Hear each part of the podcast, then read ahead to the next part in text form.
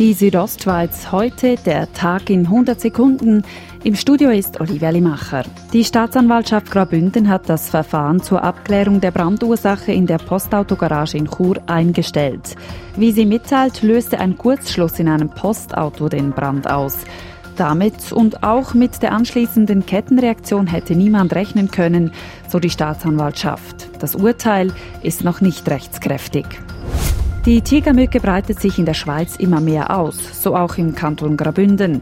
Dazu Marco Lanfranchi vom Kantonalen Amt für Natur und Umwelt. Was man mittlerweile schon sieht, ist, dass es auch wiederum im unteren Misox und äh, im unteren Bergell und im unteren Buschlaf regelmäßig eingeschleppte oder sogar im unteren Misox sogar etablierte Tigermücke vorkommen hat. Ein kleiner Rückgang sei hingegen in Nordbünden festgestellt worden, möglicherweise durch den kühleren Sommer.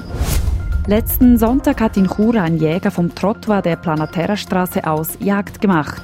Gemäß einem Augenzeugen schoss dieser von der Straße aus mehrfach in die Rebberge und tötete zwei Rehe. Die Stadtpolizei und die Wildhut rückten aus und trafen den Jäger noch vor Ort an. Die Kantonspolizei Graubünden hat die Ermittlung aufgenommen.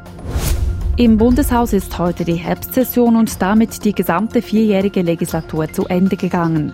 Das Parlament sprach sich unter anderem für höhere Kinder- und Betreuungsabzüge bei der direkten Bundessteuer aus.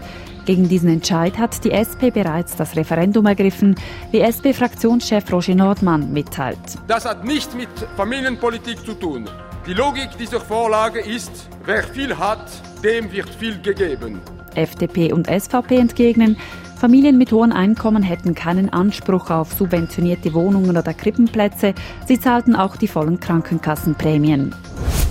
Die Südostschweiz heute, der Tag in 100 Sekunden, auch als Podcast erhältlich.